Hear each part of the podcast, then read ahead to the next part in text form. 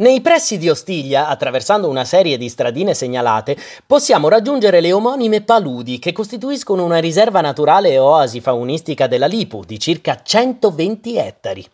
Dal centro visite parte un percorso ciclopedonale che raggiunge alcuni capanni, il primo dei quali sopraelevato, da cui osservare la ricca avifauna locale che comprende un numero sorprendente di aironi rossi e cenerini, falchi di palude e albanelle minori.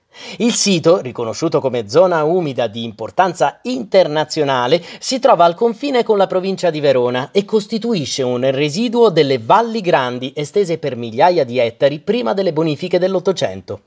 Oltre un argine di terra che le separano dai campi più bassi di un paio di metri, le paludi ospitano un vasto canneto e cariceto.